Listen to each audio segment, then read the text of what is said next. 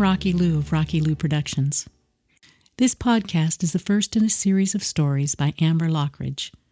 The collection, entitled O'Bruni, documents Amber's time as an exchange student in Ghana from 2000 to 2001. Today's story, Take It Up, explores the contrast between preconception and reality and discovers the way music can transcend cultural divides.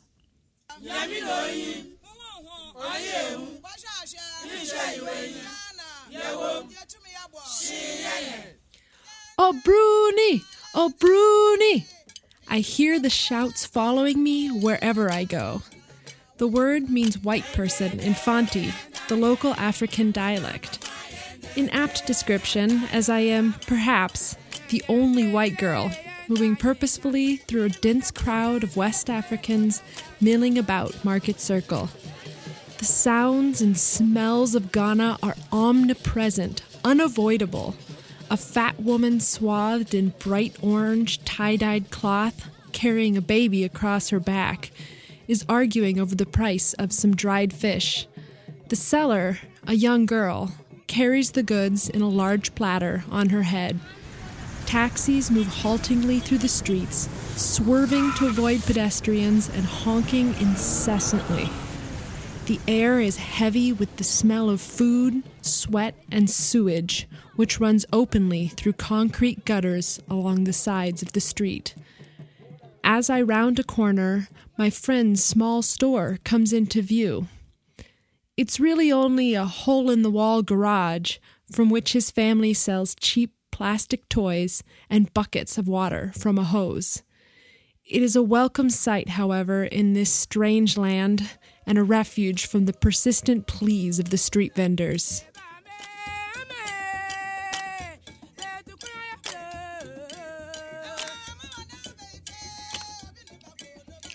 As I approach, my friend spots me and breaks into a wide grin.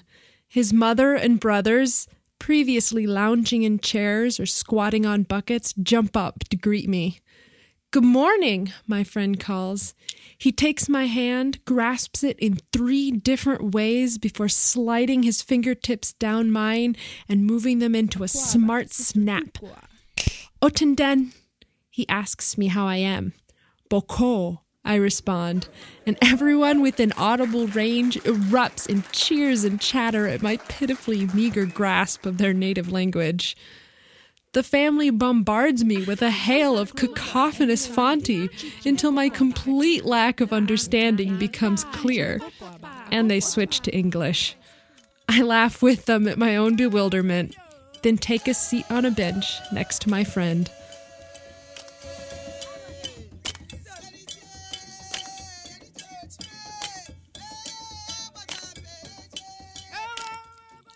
Reflect upon my past two weeks as the noise of this family and its culture swirl around me.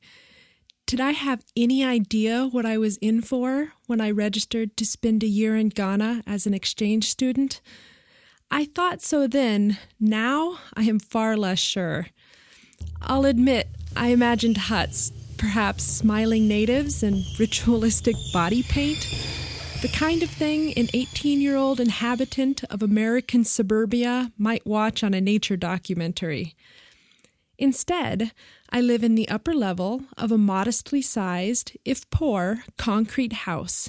There is a gas stove and a refrigerator, even a veranda where I often sit to look out over the city. Amidst these concessions of civilized life, however, nothing is as I imagined it. Sitting on my bench, I wonder if I'm the only one to notice two men across the street holding hands as they walk. In Minnesota, these two would be making a definitive and somewhat risky statement about sexual orientation. Here, only friendship can be assumed, and the act is casually insignificant.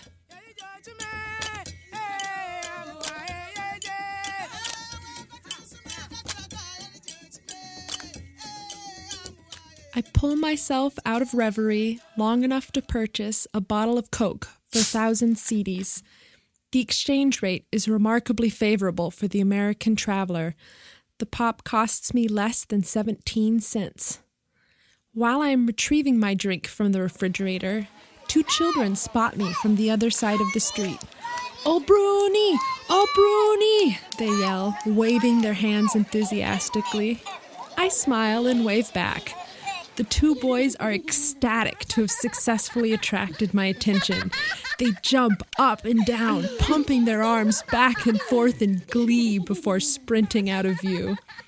A few minutes later, they're back, dragging with them four or five others. The oldest looks at me critically, but breaks into a joyful grin when I obligingly wave. The youngest girl, who has been busily sucking the torn plastic edge of a bag of water, bursts into tears and hides behind her older brother. Internally, I sigh. I'm never quite sure what to think about these mixed reactions.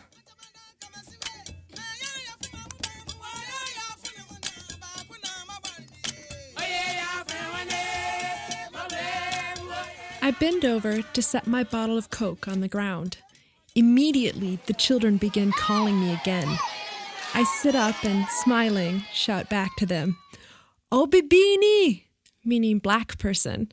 They first look shocked and then begin laughing hysterically. A volleying banter of, Oh, Bruni! Oh, Bibini!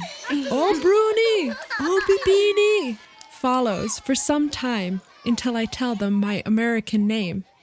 Bibini Wolfram Amber. They stumble over it, unable to shape their mouths around the hard R sound at the end. Finally, I offer them the Fanti name my family has granted me instead. Kukua, I tell them. Wolfram Kukua.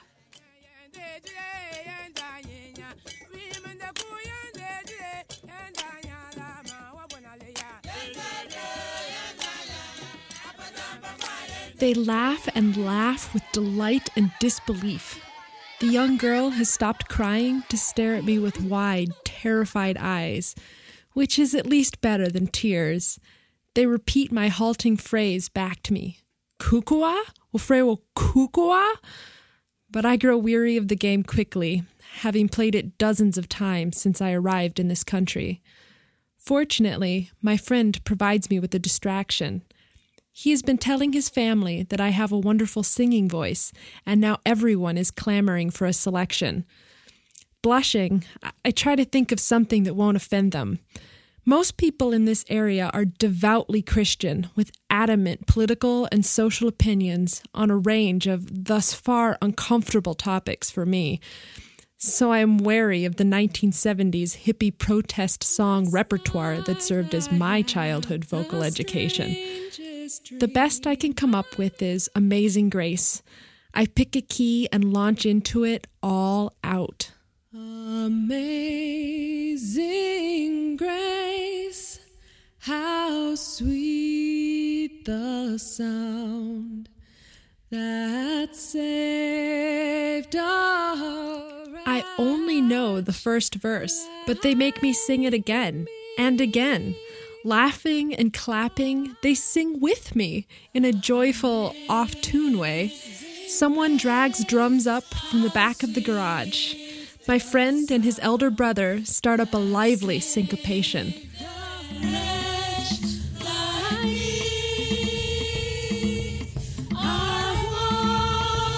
I do a small version of some American dancing from my seat. The laughter is louder yet as the six year old brother tries to imitate my strange movements. The music carries on and on. A small crowd has gathered outside the store, clapping and dancing. My friend's mother calls out to me, Kukua, take it up, take it up. So I send my line into a vibrato laden cascade of soulful, exploding improvisation. Someone in the crowd shouts, Praise Jesus! And another responds, Hallelujah! Amen! The music rolls through the store and all the people in the market from just one verse of Amazing Grace. At the end of Forever, it stops. The crowd applauds fervently and drifts away. Even the children across the street have returned to their own preoccupations. Though the two boys still glance at me hopefully. Happily satisfied, I drain the rest of my drink, leaning forward to rest my elbows on my knees. I know this is just one more extraordinary everyday experience in my new life. I will probably do the same thing tomorrow.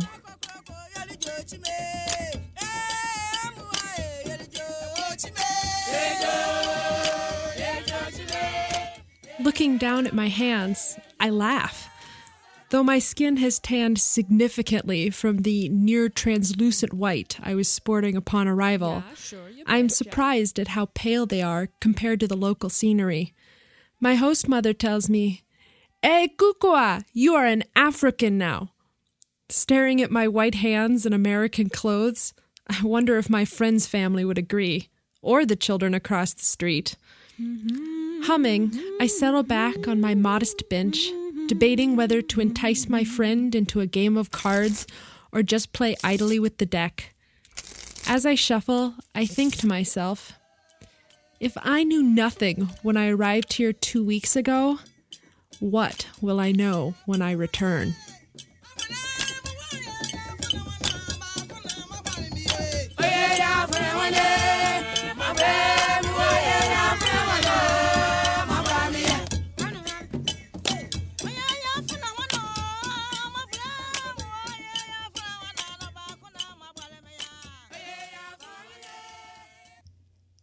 Take It Up was written and read by Amber Lockridge. This podcast was recorded and lovingly cultivated by Rocky Lou Productions.